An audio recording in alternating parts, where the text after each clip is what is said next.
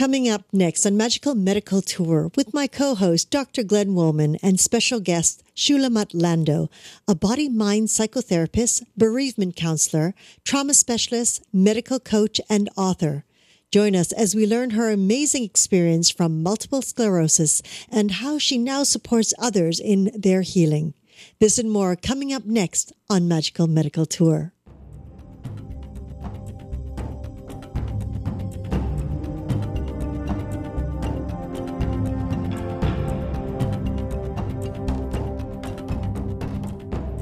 This week's episode is brought to you by Support the Mountains Herbal Parasite Cleanse. This formula targets the small and large intestinal tracts and larvae, the most broad spectrum formula available today. 100% organic, formulated by Dr. Mikio Sankey, author of the Esoteric Acupuncture series. For 10% off your first bottle, visit shopyogahub.com and use the coupon code CLEANSE at checkout. Hello and welcome to YHTV's Magical Medical Tour. Thank you for joining us today. I'm Christina Suzama, and with me is our wonderful medical guide, Dr. Glenn Woolman. Hello, Doc. Greetings, Christina, and greetings, everyone. Welcome to Magical Medical Tour. I am Dr. Glenn Wallman. I will be your medical guide today, along with Christina, as we travel through the healthcare galaxy in search of optimal health. Today we have a special guest, Shulamit Lando, a body mind psychotherapist, a bereavement counselor, trauma specialist, medical coach, and new author. Mm-hmm. But before we meet with uh, Shuli, Christina, how do people get in touch with us? Great, thank you. Um, at any time during the show, you can feel free to ask a question or make a comment simply by scrolling down on your screen and typing it into the comment box. Now, you can do this at any time, even if the show is a year old, it doesn't matter. You can do this at any time, and we'll be sure to get your comment or question to our special guest or to Dr. Woolman and send you a reply. Now, if you're listening to this as a podcast, just pick up the phone and feel free to call us at 818 Let's Talk. 818 Let's Talk. Thank you so much. Ah, very good. So, introducing our guest today, she's a very special guest. And, and as most of you know, when we uh, are on Magical Medical Tour, we usually interview healers. But every once in a while, we have a magical show where we introduce and interview someone who has had some kind of a magical healing. And that's what we have today. Shulamit Lando was diagnosed with a devastating disease and has overcome it and done great things. And that's what we're going to find out today. We're going to be on her journey. So, welcome, Shuli. welcome. Thank you for having me here, and welcome everybody. well, thank you for honoring our I community. Say, I'm going to say welcome in Spanish now because I am from Mexico. Bienvenidos al, al, ay, ¿cómo se dice? Al tour médico mágico, tour médico mágico. Y ahora en hebreo porque estoy en Jerusalén. Eh, Brujima Baim, la Siura Refugia Kasum. Ok, ya. That's it. Beautiful. You know, that got For me. an introduction really happy. I love that. But you're talking to us. You're in Israel now, correct? I am in. Yes, I'm in Jerusalem now. Yes. You're in Jerusalem. So how about uh, giving a greeting in Hebrew? But didn't I say that? I said that. I said. Oh, you did. I thought it was No, that was Spanish, Dr. Glenn. In Spanish, bienvenidos al tour mágico médico in Hebrew, Bruchim Abaim, La Siura Refuia Kasum. Okay. I like that. I we gave get... you the welcome. That's a great one. And we hope all of our friends that speak Spanish and speak Hebrew will enjoy Understood. this uh, today. so, Shuli, um, yes. as the medical guide, I like to always tell our, our guests uh, the path we're going to take. And we're going to follow you on your journey from childhood to being diagnosed uh, with a very special disease and how you worked your way through it and where you are today. We're going to talk about your book and some of the work that you do. Is that all right with you? Wonderful. Wonderful. Excellent. So I want to take you. You were born, you said you were born in Mexico. Mexico. Mexico City. Mexico, Mexico City. Mexico. And Mexico how old were you when you started having your first symptoms? I was 27. You were 27, so you were already in into some kind of a career or working Yes. on a career. What were you doing at that time? I wa- I was an actress. I was an actress a because I was an actress. I was a singer and a songwriter and an actress, and I felt very special. That's not true, but I was in the you know I was in the on the stages. Let's call it that way. oh, that's I had nothing to do with anything that I do now. Okay. So life was going pretty well for you. Uh, you had family, married, living with your family. What what was going I- on, just in general? By I had married for about ten minutes, you know, like a couple of years or something. I don't I don't count that very much. I hope he doesn't hear me and gets offended. But you know, like for about ten minutes, I was married when I was very young, and then I was just being an actress and living on my own. By Was then, that stage? Was that stage or screen, or both? I, As an I did actress. both. I did both. Ah. I was doing stage by the stage in which I got the symptoms. I was on the theater, Okay, but so I did both. te- yeah. so tell us what what were the first? And you were relatively healthy all your life, no real problems, Yeah, actually, very healthy. having a great life, and then suddenly, what? Do you remember your very first symptom? Oh yeah, oh yeah, yeah. The very, very first symptom. I was in New York with my best friend, having the time of my life, you know, and um, and the first symptom was I woke up in the middle of the night to go to the bathroom, and when I moved, like I was going to get up, I felt like a um, like an electrical shock going down from my neck all the way down to my feet and up you know, like zoom, like that, like a like a cramp, like a really very strong, weird thing that I've never felt before. I didn't think anything about it. Got up, went to the bathroom, came back to sleep, and that was it.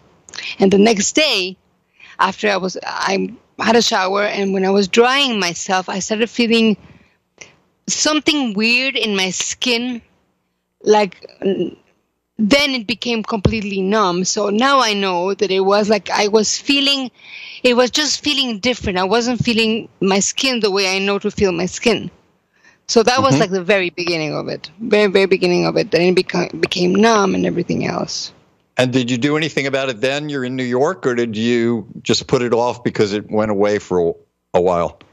First of all, I didn't even think about anything. That the next day, I was having a very strange headache, like I was having a something bite me in the back of my neck, in the back of my skull. Like it would bite me, it will pull my head this way, and it will leave me alone. And then again, uh, you know, like that. Very strange. It was a headache, but it was like just like a a momentary headache, and it went away. And I had that through the whole day. This was the second day after the um, that electrical thing, and then from then on, slowly, slowly, I started getting um, everything I felt felt different from my from my chin down.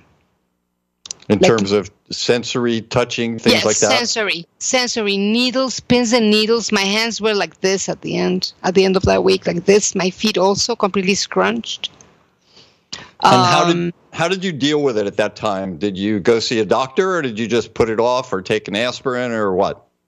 at that point i was in new york remember so i came back to mexico and uh, i was very weak by then and my mother was very connected to the medical world then and she said when she saw me that i couldn't open my pants because my hands were like this she said immediately to the neurologist so she took me to the first neurologist Okay, and that And was a good choice on your mother's part. Absolutely. Yeah. But I wasn't. I wasn't uh, diagnosed anyway. It was like, okay, this looks like a brain tumor. Maybe we're gonna, you know, let's go see what's in there, and maybe I'll take out the tumor and I'll save you from paralysis. But he didn't find any tumor. Yeah, So they did a scan on you, they did a scan. There wasn't MRIs then. right? They didn't. They didn't find anything. Okay, This so is they eighty-two.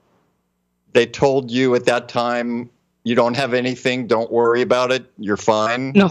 No, they didn't tell me that. They told me let us make more tests and more tests and more tests, and I did not want to go through any more tests because only starting to talk about it closes my my throat. I want to cry. I was so freaked out. I didn't want any more tests. They didn't know anything, so bye bye. And I just went home. And I went And- through a couple of months of, of um, an MS attack. But that I knew five know. years later. No, they didn't know what it was. So it took you. You're, just said five years later they found it. Five years later, I had the next. It went away for five years. I had nothing for five years, Okay. for four years and a half. Then Okay, I had so another all the sy- one. All the symptoms went away Okay. after a, a month or two. Then, um, about four four years and a half later, I had a very strange one, a short one that I didn't tell anybody. It was half of my body was uh, tingly, like again I lost um, sensation, and half of my body for about two weeks, and then two weeks after that, the this one woke up and the other side went numb. But I could still, because it was only half a body, I could still drive and I could still have a normal life. So I, I, I think that I told uh, my friend, and that's all. I never told my mother, and I never told anybody. And after that one, that's when I got the really, really strong one.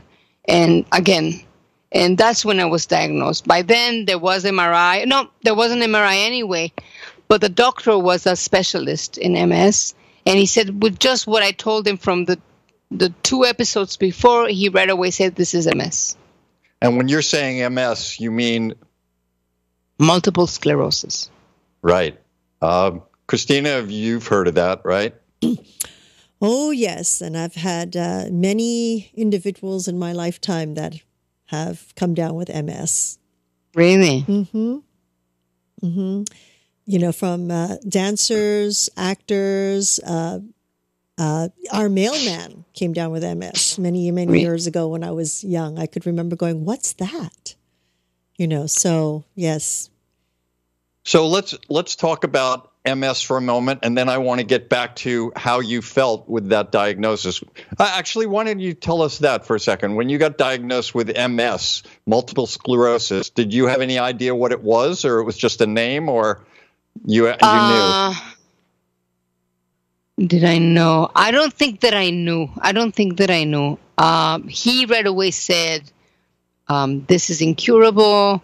You're gonna get worse and worse. This is debilitating." He just gave me the whole, you know, list of horrible things that were gonna happen to me, and and then I had the weirdest response. Even though I understand it because I can think about it, but it was very strange because before I even said anything, I turned to my mother who was there freaking out, and I said to my mother, I forbid you to tell anybody, not a girlfriend. not- you can tell your shrink, you can tell your best friend, and that's it. I don't want you to talk about this to anybody. like I felt very threatened about her talking to everybody on the phone. I could imagine her talking on the phone and saying, "Oh, you know, my daughter this, my daughter that." I, I couldn't imagine everybody talking about me about these things. I just couldn't. And did you even know what it was at that time? I mean, aside from knowing what the symptoms were, what were your thoughts about that? Um, hmm. I was scared. I was very rebellious. I was um, I was very rebellious, meaning I don't have to believe this guy. I would think, you know, ah, he, what does he know? There's so much out there. What does he know? He just knows that he can't help me. That's all he knows. So, Maybe- so did you? Go ahead. No, no. May, what were you going to ask? I was going to ask if, for you to describe your impression now. At this time, you're in your early 30s, right? Yeah, 32. Right. So you immediately probably went out and started looking at multiple sclerosis, trying to learn a little bit about it. Did you do that? Of course. Of course. Okay, so- I went and educated myself. Yeah. So tell us how you educated yourself and what describe multiple sclerosis for us. Well, there's four different um, four different styles. The one I have is the one that is called uh, mm, relapsing, remitting. It comes and goes. It comes and goes, and it's the first. What they said, or what the what whatever I wrote, I read said was people start with that and then they become worse and then they become they go to a different stage of it and that never happened to me thank god which would be i don't remember the names now but um is the one in which you have an attack and then you get out the body gets out of the attack but it leaves a lesion so you always right. you know limp or you always you know whatever you always have a, some kind of symptom that stays from the last attack until they just become more and more debilitated and that is what never happened to me, thank God. But it could have. I mean. I knew in my head that I, it could have very easily go there. That was like the next step. And every doctor that I saw described that as the next step.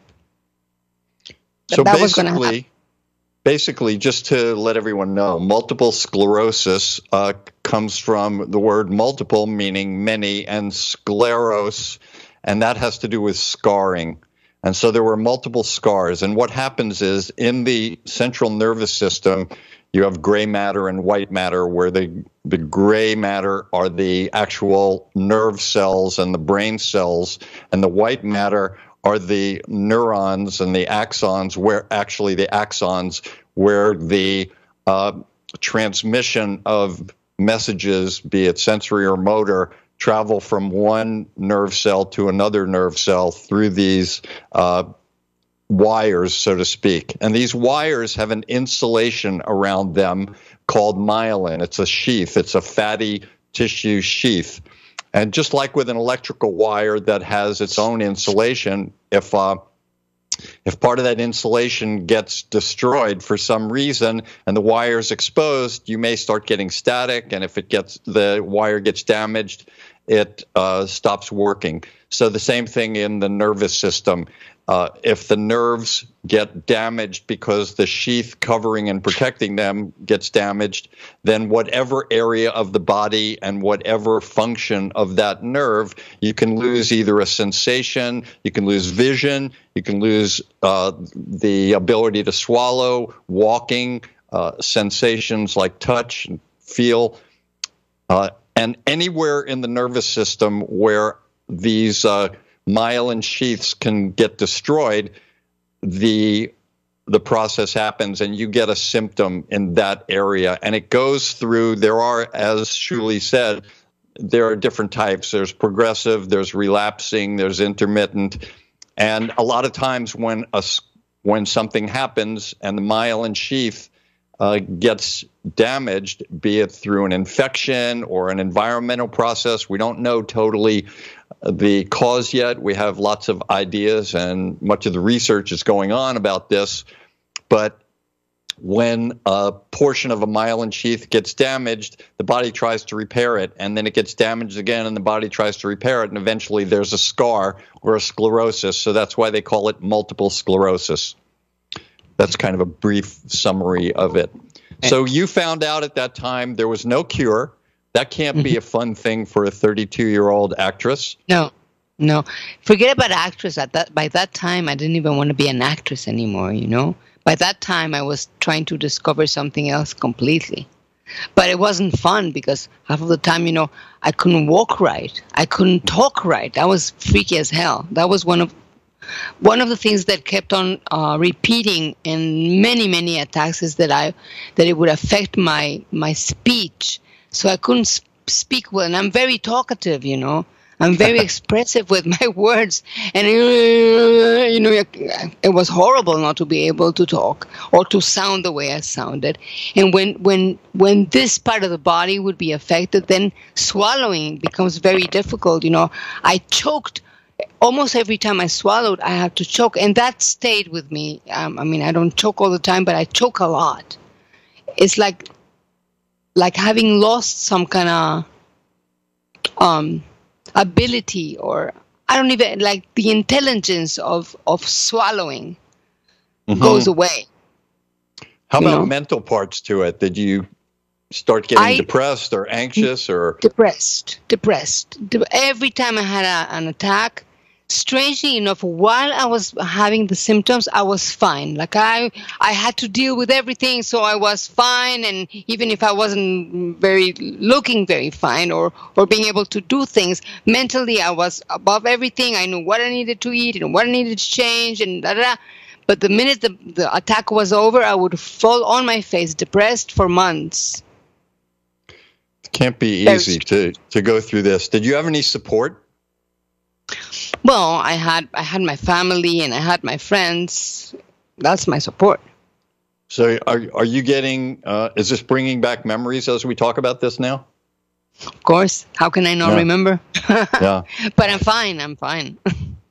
Did you start looking? You you were told there were no cures, but I, Right. I would assume that a person like yourself couldn't couldn't uh, just accept that. Did you start looking for cures? Not for cures. It it sounds.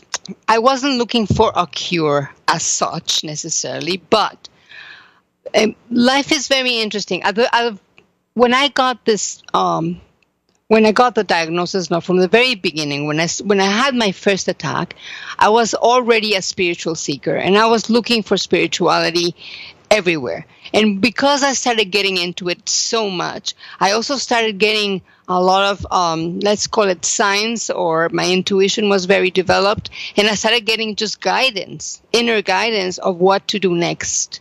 So it's not like, let me find a cure and I'm going to now look for a cure. I just kept on getting guidance, you know, go look, to, go look at this or, or eat this thing or trying things. I kept on just trying this way and that way and that way. And I did a lot. Remember, I was in Mexico and Mexico was, was and is, but then was much more, I think. Um, so many people were trying different things and offering different things. So just to feel better, let's say that I wasn't in the middle of an attack. Well, just to see what the next thing is, let me try this other experiment and these little shots and these little little waters that I used to drink, or you know, I just did so many things, big things. you know, Tell big. us uh, tell us about some of the actual things that you did in hopes of finding uh, some relief. Okay, so um, I was by then I had moved out of Mexico City and I was living in a town called Cuernavaca, which is south of Mexico City, the place where all the Americans go for retirement. Beautiful place. And uh, I was living there because part of my process was leaving the city and changing my life. So the owner of the house, one day she sees me in, in my terrace I was I wasn't in a good way and she said, "Well, I have a friend that lives right here and he's an incredible doctor and he is also the spiritual guy and you have to go there." So I went to him and um I'm thinking what to tell and what not to tell. Um, first, first he did acupuncture on me, but he did acupuncture vaginally, which was very strange. Yes, that's very strange. Uh, I, I never heard about that. Never heard about that. hmm I've heard of it. You have? Yes, and and there's uh, certain healing arts too that um, um, I've been taught that has to do vaginally or yeah with that uh, chakra of the body. I had never heard of this before or since. Mm. And I can't tell you that it was painful or weird. I just know that the minute he finished, I broke down in tears. I was sobbing, and I am not the kind of sobbing girl. I'm not into sobbing, and I wasn't feeling that bad. It was just so, I don't know, I felt so vulnerable. I don't know what it was. So that was the first thing he did. But from then on, he he plugged me through like IVs. I had all the colors of, of liquids coming into my, my body. There was uh, vitamins, and they were bright yellow and bright orange and bright green, and all kinds of every every. I remember uh, vitamin C that was a very pretty color, and uh, a bunch of different vitamins, and then minerals, and then chelation, and then there was something else that he put through my veins. So this was like almost every day to go to this place in the woods to get him to fill me up, fill my body up with the strangest things. I wouldn't even ask anymore, you know, until What was my the strangest thing that he gave you? For me, every, I, that acu- acupuncture in my vagina, that was the worst. Hmm That was the worst. But from the things that, I mean, oxygen, oxygen he put me once. Oxygen, chelation, and, and vitamins and minerals. That's what it was. And it, but every day was a different thing. They ever try anything like hookworm or uh, pig blood or anything like that? No, I had big brain in a, or a different guy, a different person. I, years after that, I had a big hypophysis and pineal gland implant under my skin of my arm. I had that four times. It's Baby amazing. pigs. Baby They- pigs. They grow them for medicine. Huh, interesting. Baby pigs. They decapitate them right not in front of you but almost. I mean they bring you the head. They bring the doctor the head.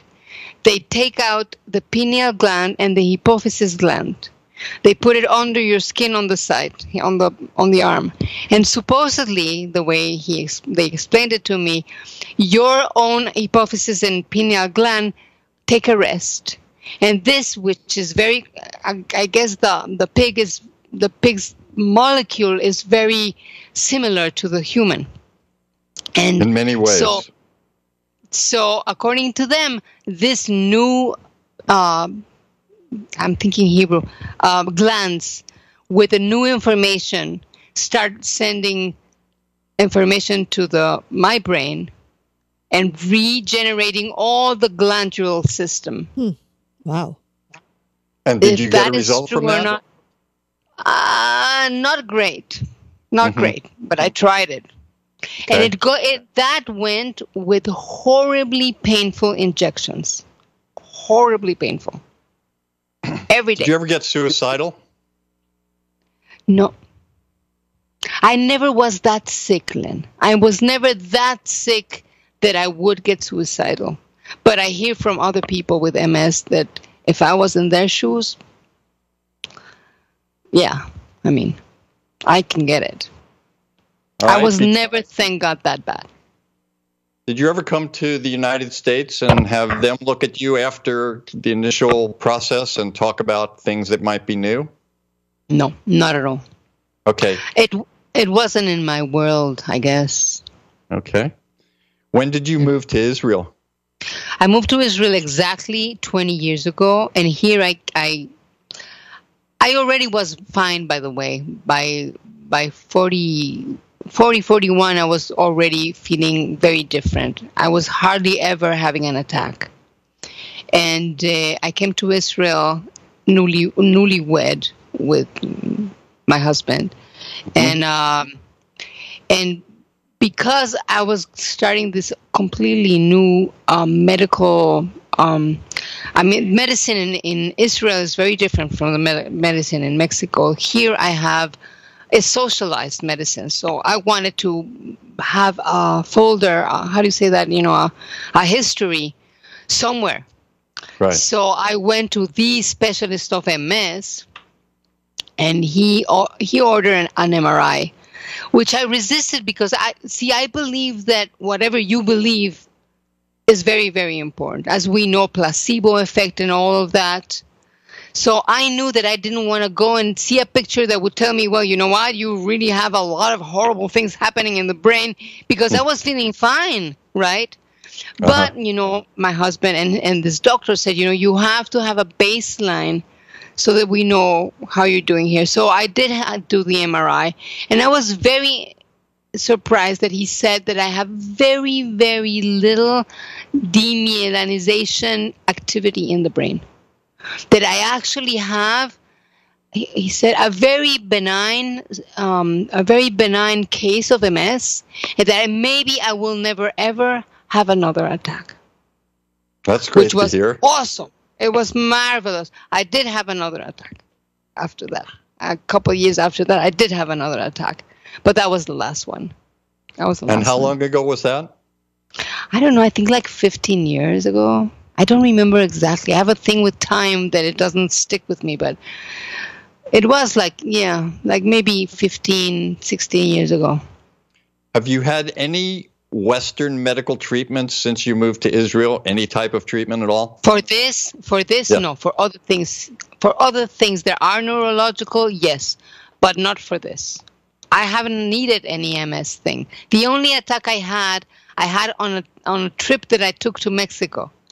So I was there. I did whatever I did there, you know, and uh, no, no doctors, no doctors. Even though I respect medic, I mean, I do respect medicine, of course, and I still, till today, I do take medication for other things, but not for Okay. the MS. Thank God, I don't need it.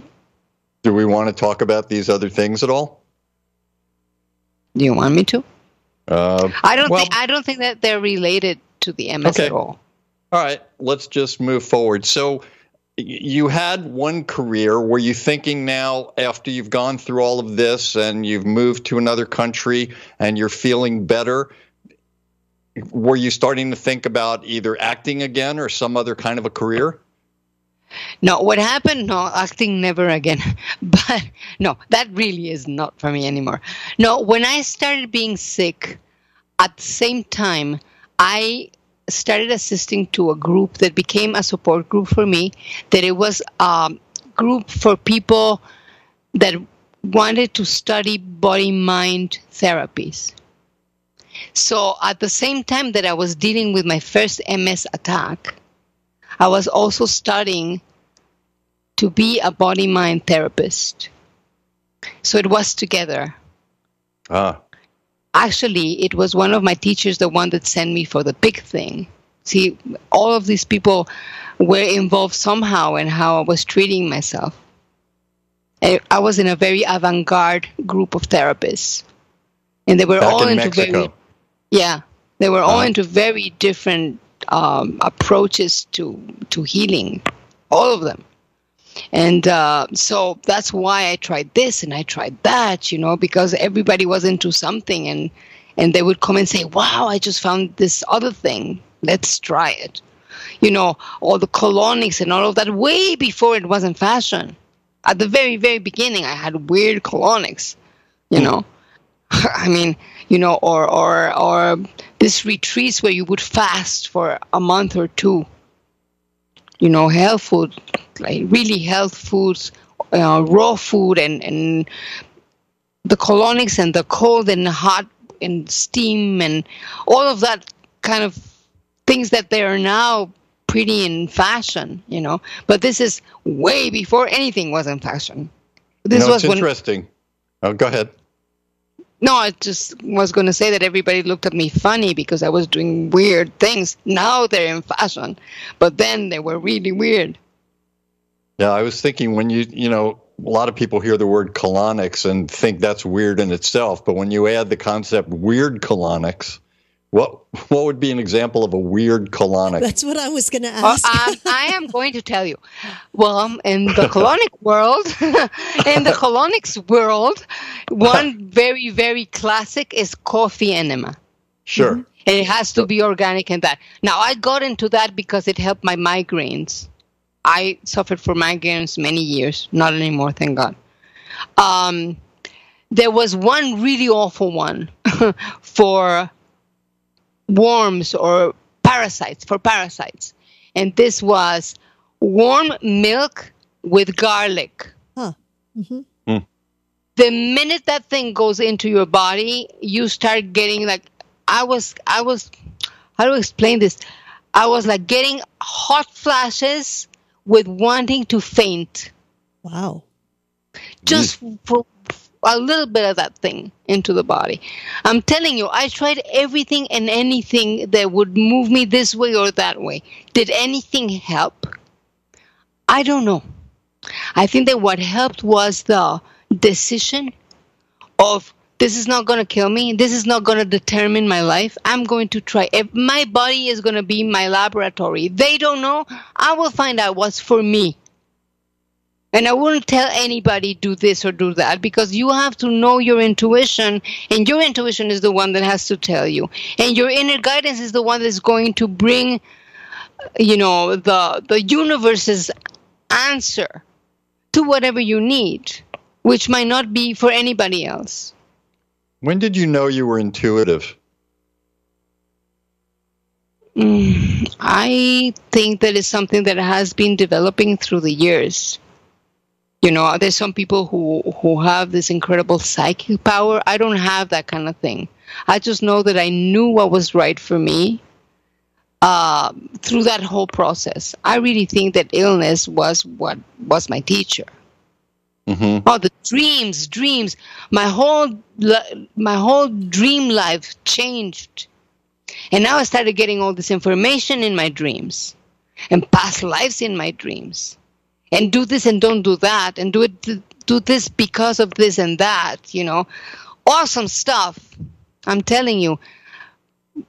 One in my book, I tell about one of the first first dreams in which I saw this ancient woman playing guitar, flamenco guitar. And I knew that she was ancient and I was terrified of her. And I know in the dream, this is my teacher. I know she is my illness and this is my teacher. And I'm telling you, this illness has been my teacher. This Completely. is why we interview people like you that have these magical medical uh, transitions that yeah. that understand these things. I mean, when we've had uh, people that we've interviewed that have said ovarian cancer was the best thing that ever happened to me. These these kind of statements are just fascinating for us to hear the way people in the human species can come through things like this. Uh, so, right. uh, Christina, any thoughts? Oh, so many. mm-hmm. I love the journey that you've taken, uh, Shuli. I think it's it's uh, magnificent, and uh, uh though though you say that you don't know if any of those things had helped you i feel when just listening to you you know you were doing colonics you were doing cleanses you were doing raw food retreats you were i mean that's all about cleansing this magnificent instrument that we're born with um, that I, I find most people and and glenn I, I think we both share the same thoughts is you know we we take so much in life for granted you know what we eat what we put in our mouth what we do with our bodies. Like people who don't do exercise or at least get a certain physical level going. Um, i mean everything that you've done it, it's uh, to me was on the path of not just healing one thing it was healing yourself as a whole. And that's right. magnificent. I think that's really magnificent. And i believe that it's uh, it's all these little pieces that make the whole and right. create the balance. I mean, look at you now. You're vibrant. You're you've got you know amazing energy, and this is the end of your day too. After yeah. a long day, you're filled with energy and love, and you can we can feel this your strength. It's magnificent, and and we you're you're such an inspiration for others, and and wow, we thank, thank you. you. for that. Really, thank you. Thank you. Yes, thank you for realizing that. Yeah. Mm. So it's you, incredible feedback. No, yeah, yeah, and I and I would agree with all of that. And I always think uh, a lot of times when I have something wrong with me, I do a lot of different work, as Christina knows, both Western and uh, integrative or combinatorial, as I call it. And people always say, "Well, what helped you?" And I always say, "All of it." Mm-hmm. Everything, sure. Everything helps. So, Shuli, when when I introduced you and I mentioned you're a body mind psychotherapist, a bereavement counselor, trauma specialist, you're a medical coach, when did all of this happen? Well, I became a body mind psychotherapist in Mexico after that group that I'm telling you about. I mean, it was a mm-hmm. few years of working on that psychotherapy, body mind oriented, okay? Which is mm-hmm. body mind. Um, and then uh, also there, I studied a little bit of hypnosis and NLP. So it became part of my my um, toolbox. Then when I came here, I was it was now is the age of coaching. So I was trained as a life coach first. Then I was trained as a medical coach, which is different from health coach. It's medical coach which is a model of coaching that is Israeli. And uh, and then I put it all together because I also believe that like like with food and everything it's about integrating so i integrated everything together into what i do and that's why i called myself thera coach because it's thera coaching is also the kind of therapy that i'm doing now uh, has also been um, evolving. I don't do body work anymore because that takes a lot of energy from me. and I don't have energy to lend. So even though I'm vibrant and I love what you said, Christina, the truth is that I don't have as much energy as I used to. So I don't do any body work, but I do um, energetic, psychoenergetic work. So I do tapping and I do EMDR and I do NLP and I do these things that work with the energy that we are. Mm-hmm. But I don't, I don't touch and massage and all of that anymore, which I did do for years. Okay. So you mentioned a few moments ago a book, and you have written your first book. First of all, it's called Hope Beyond Illness, correct? A That's, guide to living well with a chronic condition. Exactly. And it's my second book. Oh, it's your second book. What did, what made you decide to what was your first book? My first book was a, a, novel, actually, an autobiographical novel of how I met my husband through the internet when the internet was in diapers, and I came to live in this weird country, in this weird culture, and that's what it was. But serious? what was the name of it? This is the first one.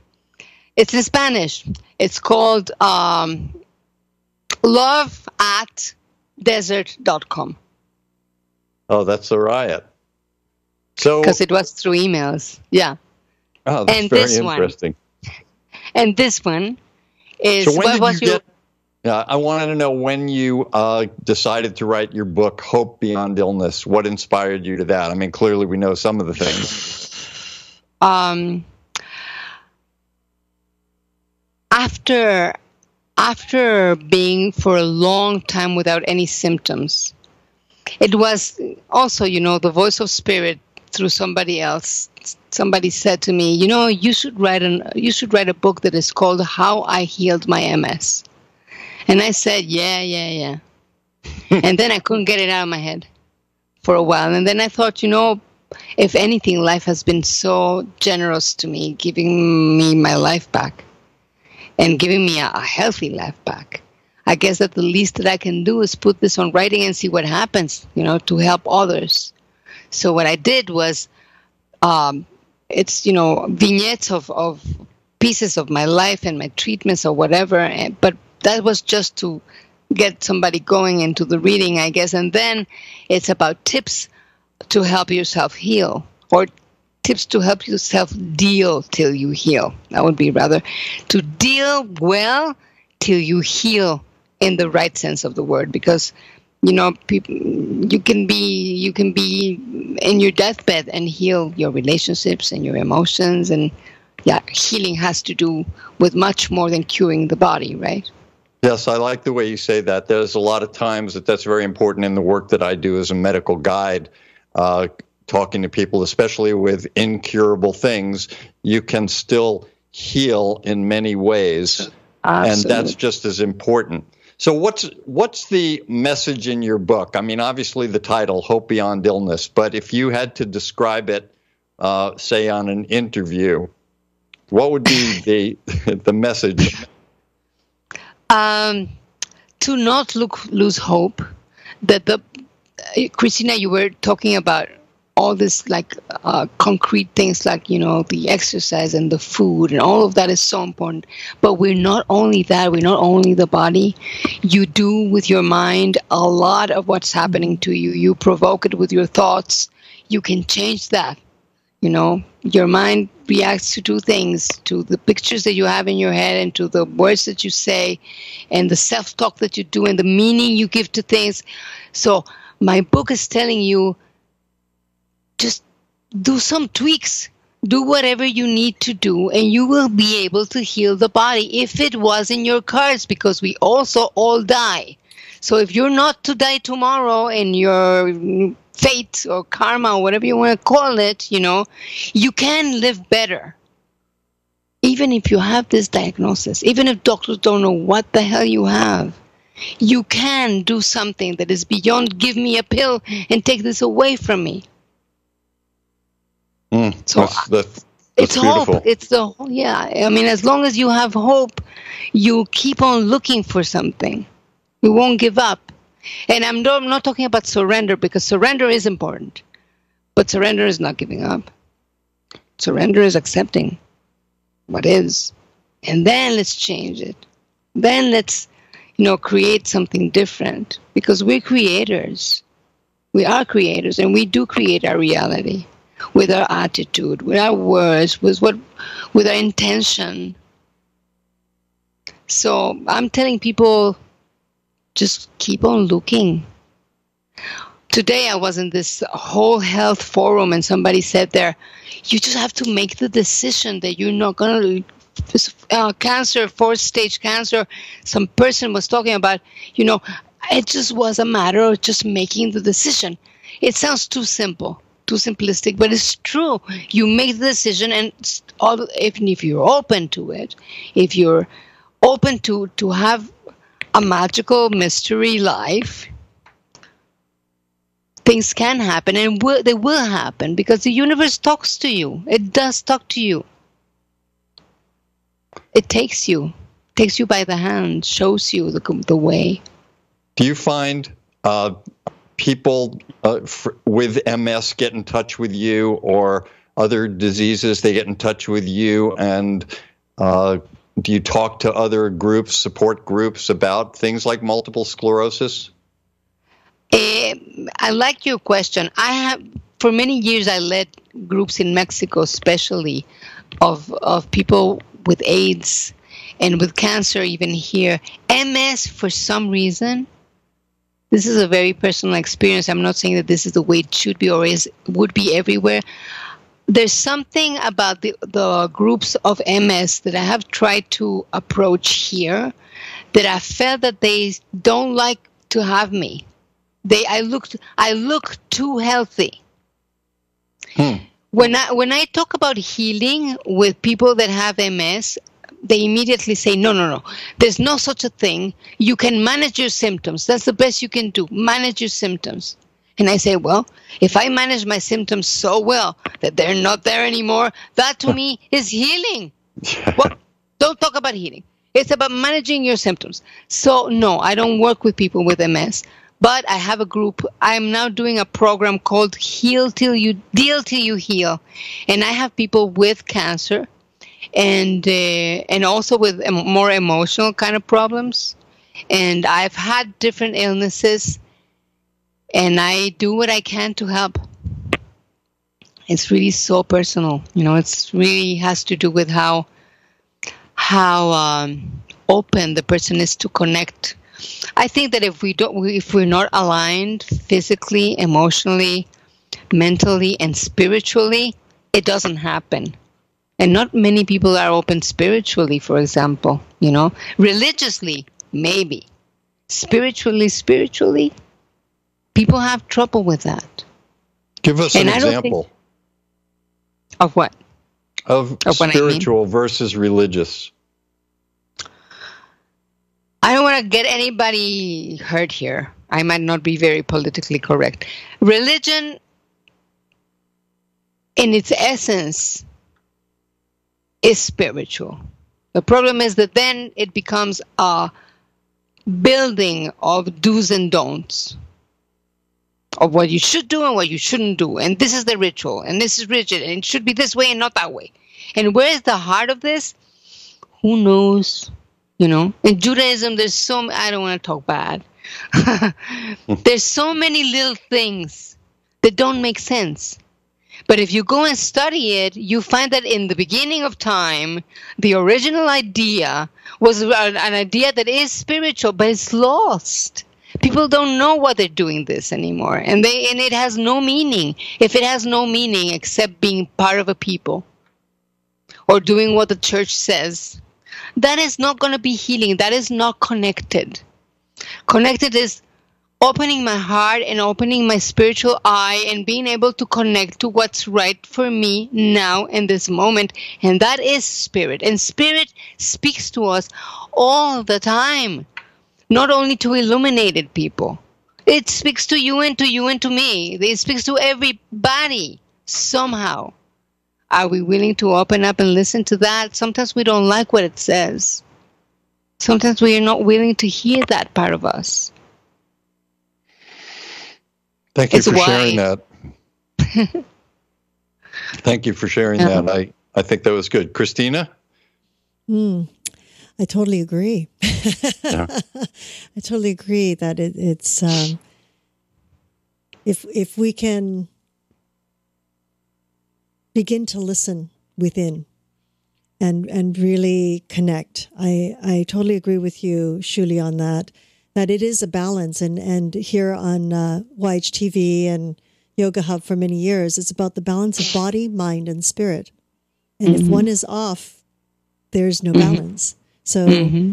you know, you're absolutely right. And if we can break away from the some of the boundaries that we are brought up with culturally and societally and religiously and believe and and be good people period yeah right? Be good loving people with loving kindness uh, to ourselves yeah. and to others. It will emanate. Yeah. Yeah. So yeah it's, it's so wonderful. I, I, think what you're how you're guiding individuals is um, on their paths. And as you say they're also individual and your work is so powerful. Um, and again, you're dealing with, I, th- I heard you say that the MS community doesn't want you to be part of it at this point, but I do believe at some time you're going to have those individuals out there that is going to hear and see what you've done and say, I want to get a little bit of what she's doing. it would be lovely. You know, and I think your book is going to help you to do that and reach those individuals that want to listen. Yeah, they definitely. say in Hebrew, from your lips to heaven. Mm, yes, love that. From your lips to the heavens. Part of the good yeah. thing, also, I think, Shuli, is that from a Western science point of view, there's mm-hmm. an incredible amount of research going on about multiple sclerosis. Um, mm-hmm. And the research on causes of it, whether it's from different geographical areas or genetics, and ways to potentially prevent it or to prevent uh, more attacks from coming on. There's a lot of research in so many areas right now. New medications are in uh, big clinical trials. Uh, so if something does come back for you or for others, uh, there's a lot going on out there that's important. And I think that within the process of Western medicine always looking for the science and the genetics and everything, it's very important that Western medicine also takes the messages that you're giving to us because sometimes the medication that we might give someone will work on someone who has the hope and mm-hmm. has the spirituality and it may not work as well on someone who is defeatist and and surrendering and giving up i i i commend you Absolutely. on all the work you're doing and mm-hmm. and give you hope that uh, if something does happen again do you think of this every day not at all I mean, now that I'm doing the book and I need to market it, I think of the book marketing, not about the thing. No, I don't think about it at all. I don't feel that I have MS anymore. For years, I haven't felt that I have MS. That's like beautiful. for years. I have other things. I am not right. a very healthy person in other instances, but MS, I really don't think that I have it anymore. And does that was also. That- uh, Go ahead. The, you just mentioned that you have other things. So uh, I would assume that the work that you're doing with the MS, you're doing some of that work with your other things too. And I, I just think that, you know, maybe, maybe our passage through this life doesn't have to be about being in perfect health for everybody. Mm-hmm. I mean, mm-hmm. I know that this is, I came, part of the work that I came to do in this lifetime has to do with illness. Mm-hmm. So, okay, so I don't have MS anymore, but I have twitches or migraines or something that's neurological. And it's like it's, it never goes away, you know, some, something is going to, and then I'm going to be too old not to have things. So, you know, or like in 10 minutes. So, you know, so it's, it's like if this is something, if dealing with with trying to keep my body healthy is part of my life lesson it's not going to go away completely i'm going to keep on always you know it my attention is on that too so we're coming close to the end of our show and at the end we always ask for a personal health tip and i'm i'm oh. really looking forward and fascinated by by your history and your story and the disease that you have to live with and the other things and how you've come through it and how you're helping others. I'm really looking forward to hearing your health tip today. okay. So, my book is full of tips. It's about tips. This is my favorite tip. And you probably, um, this is my lately favorite tip. Um, you probably saw because it was populating the fa- Facebook for a while. There's a this uh, documentary about this guy called Henry. Henry's story is called Alive Inside, a story of music and memory of a guy that comes to a health um, a seniors home where people are, you know, Alzheimer's and dementia, and everybody's like completely disconnected already. And he gives everybody um, uh, earphones with a, I don't know if it was an iPad or whatever it was, gadget, with the music of their youth and they start listening to the music and from being completely disconnected and scrunched they start waking up and singing and moving and completely waking up. It's incredible. So this happens for them with alzheimer's and dementia. What would it do to me? So i started asking all of my clients and all of my patients i want to have you know a playlist of the music of your youth that made you happy, not like the things that I used to listen in my youth that made me completely depressed because that was the kind of girl that I was. You know, it was about the, you know, the boyfriend left me, you know, not that kind of music from your youth. The one that want that makes you get up and dance.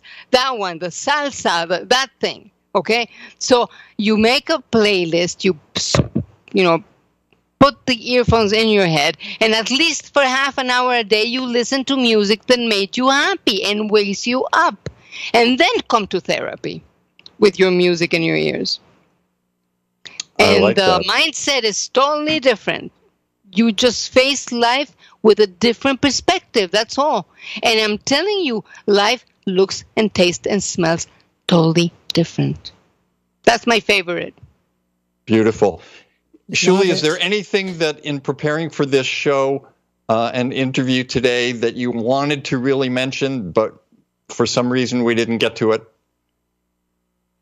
I I am totally into the, our conversation, so I'm not thinking of anything. I can tell you, guys, read my book. I, I yeah, I know what. My book is something that is a new fashion of books. This is my marketing, but it's really worth it. It's really worth it. Stay with me. It's called interactive. Have you guys known about this interactive books before? Because I didn't. It's awesome. You start reading and you and you have on your phone, I give you instructions of how to download a little app that reads codes. And so you you get to um you're reading in the book the story da da da and then you get to a place in which I say, and now hear this video. In the video, it's either me explaining a tip, which can be, you know, any kind of the many tips that I have in there, or somebody else, you know, like this Bruce Lipton talking about something and uh, Lissa Rankin talking about placebo, all kinds of different experts, you know, and and so you and also I have um, visualizations in audio. So you're reading and it says now listen to this. So you put your plug you plug in your earphones, and you listen to a visualization, and that is a lot of fun. I'm sure that you have haven't seen this kind of book out there, so I recommend it to you. Buy my book. There you go. There Get you go. my- on that Get note, my book. And on that note, on that note, I want to say thank you, and thank I'm you. very grateful to our special guest, Shulamit Lando, for sharing her wisdom and experience with us. A very uh, impressive experience. I'd like to thank all of my teachers and my healers for helping me on my journey.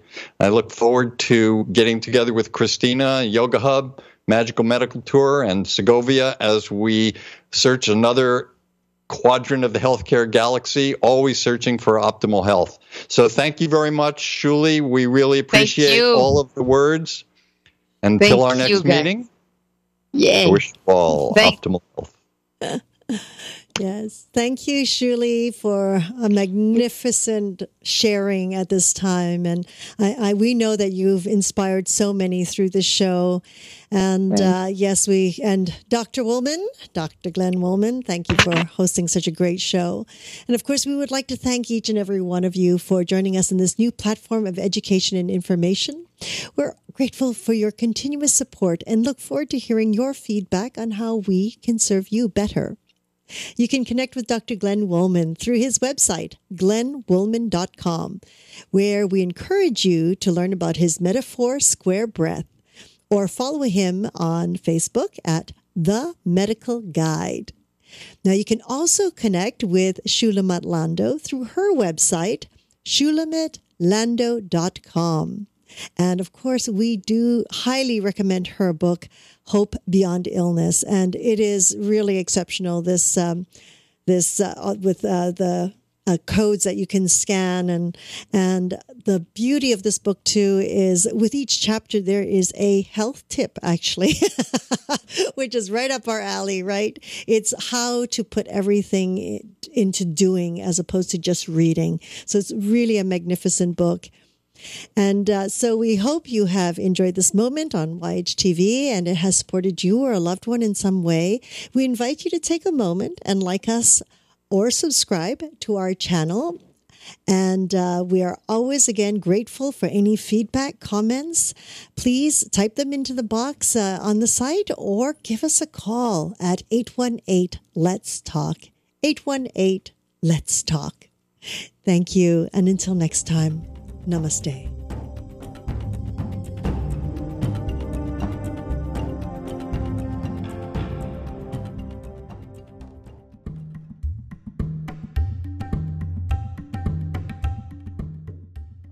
chronic pain, it turns out, has very little to do and very little correlation with uh, tissue damage. And it has more to do with uh, the brain mishandling the information. Uh, either because of some genetic predisposition to pain or some early life predisposition to pain or uh, psychosocial issues. Uh, it's the chronic pain is more associated with brain phenomenon than peripheral phenomenon. Now there are obviously exceptions, and that is uh,